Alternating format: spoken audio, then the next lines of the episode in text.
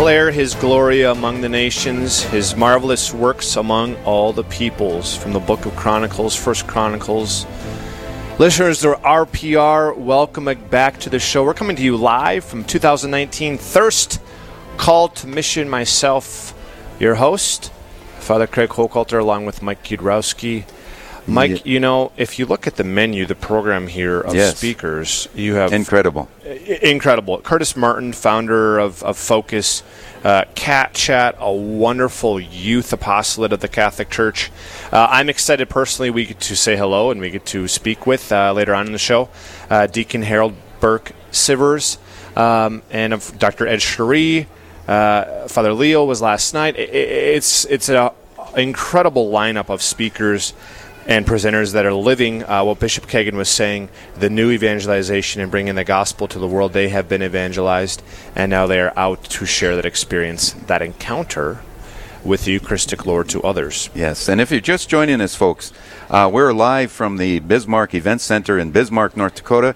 We are uh, at the Thirst Eucharistic Conference, and we have uh, a very special guest, uh, Jeanette Howe.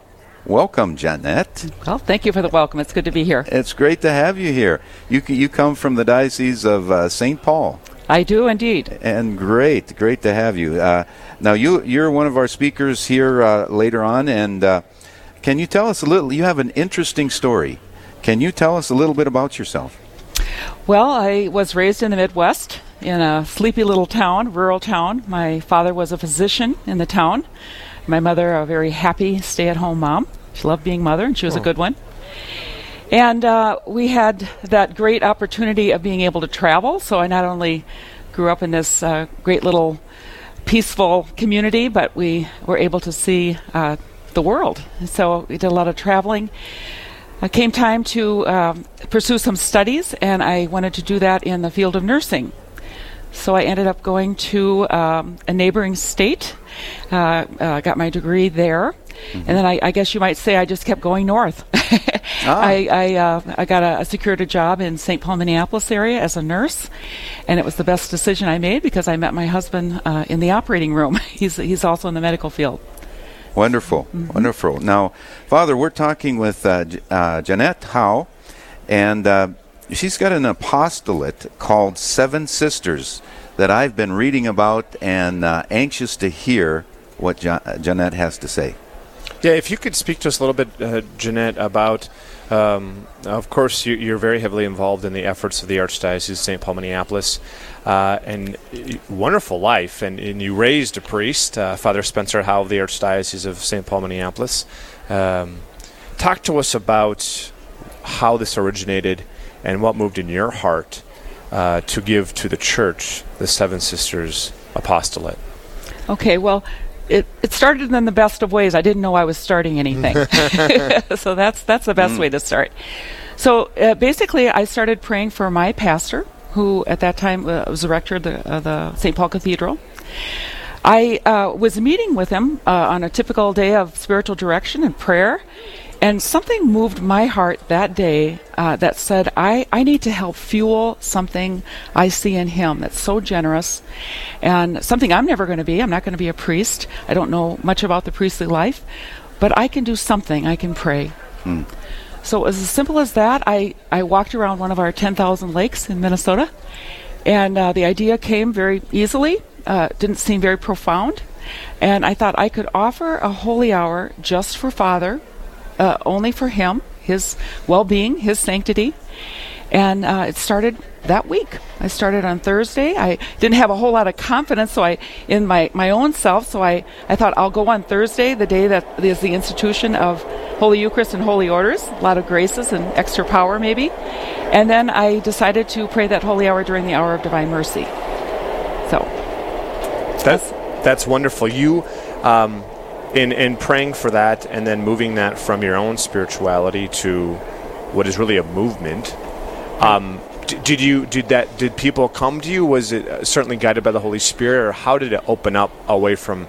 Uh, flowed if you will or how did it progress from just you to recognizing that you have a whole apostolate do, doing this duty and praying for the sanctity of priests, which is so important. And I do want you to speak about that as you have a son who's a priest. But before we get to that, talk to us a little bit about how this became such a movement.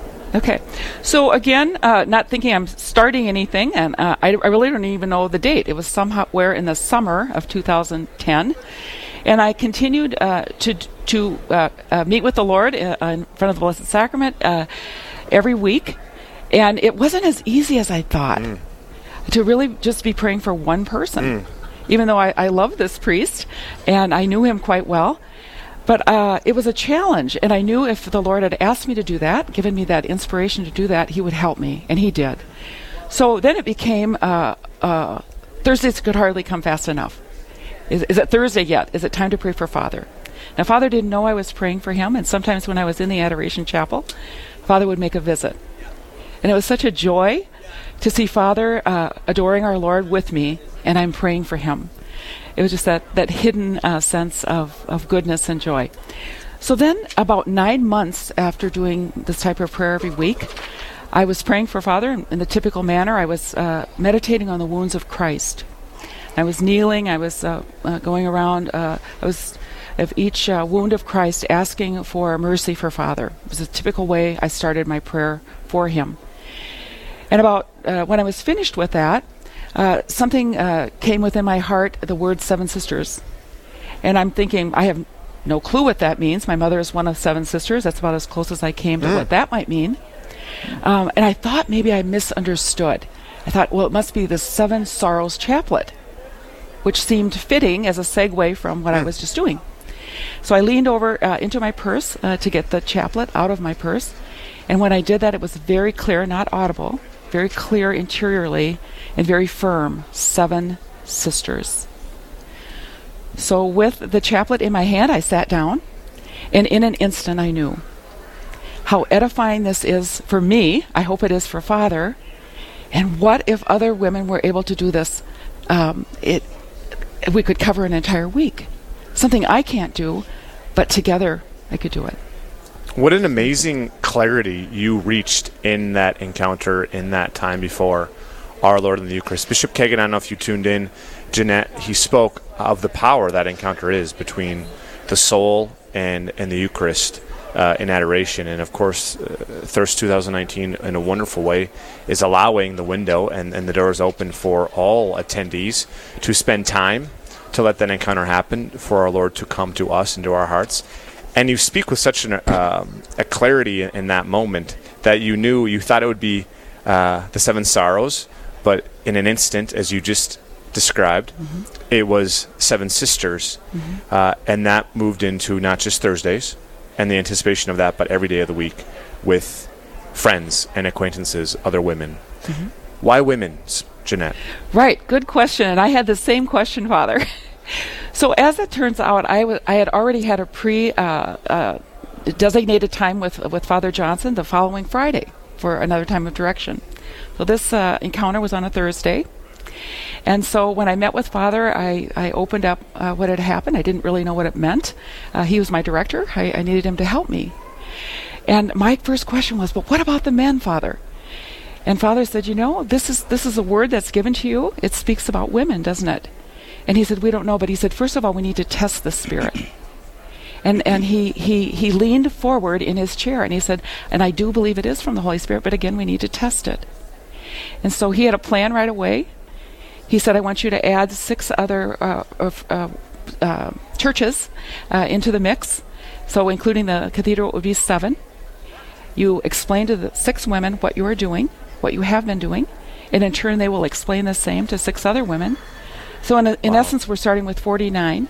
And he said, This is going to explode if it is from the Holy Spirit. But I want you to do it for one year. Then, like St. Paul, go back around and see how things are going. So, to get back to the question about men, he said, Perhaps the Lord is doing something in the hearts of women in this. He says, There's plenty of things men do in the Catholic Church. This is for women. So.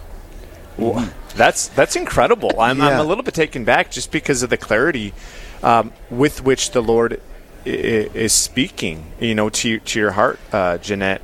And I, and I want to be able to, to impress that upon our listeners of the power. This started with you making your, uh, on your own will, uh, certainly guided by your own Catholic faith, visits to our Lord in the Eucharist and your, your hour of visit and conversation, which is what that is, friends. That's what the prayer is in adoration. Mm-hmm. Uh, and Bishop Kagan was great, saying we need to shut up a little bit and we need to allow our Lord to speak more because uh, that's the power of God. But Mike, what an amazing, uh, what an amazing encounter that is, and and for our listeners to hear that. Yes. The power of adoration. It seems like that is the root of this. Is that correct? Exactly. Jeanette? Exactly. And it's the fuel of it still. Mm-hmm. That that's the gasoline. That's it what is. motivates it. It's it not is. your talent. It's not your skill set. Of course, our Lord blesses that. Mm-hmm. He graces that. Grace uh, flows into the order of nature. Uh, but without that encounter, this does not happen. In the Yeah, same this is- way uh-huh. that the apostles encountered our Lord, uh, that does not happen. Yeah, this is uh, uh, uh, just an awesome, awesome story, Jeanette, of uh, a testimony of, of your faith, of your openness uh, to the Word of God. And look where it has taken you. And I was just reading a little bit more about uh, the Seven Sisters uh, apostolate. And currently, uh, we were visiting uh, a little bit uh, earlier about this. Uh, and you have uh, over 1,200 active groups now, mm-hmm. and internationally, internationally, nearing 10,000. That's incredible. Right. And uh, folks, uh, we're coming up on a break here. Uh, we're broadcasting live from uh, the uh, Event Center in Bismarck, North Dakota. The Event Center has turned into the Eucharistic Congress. This is a holy place. When you step in here, you will sense a holy place. Uh, my name is Mike Kidrowski, and I'm here with Father Craig Hochhalter.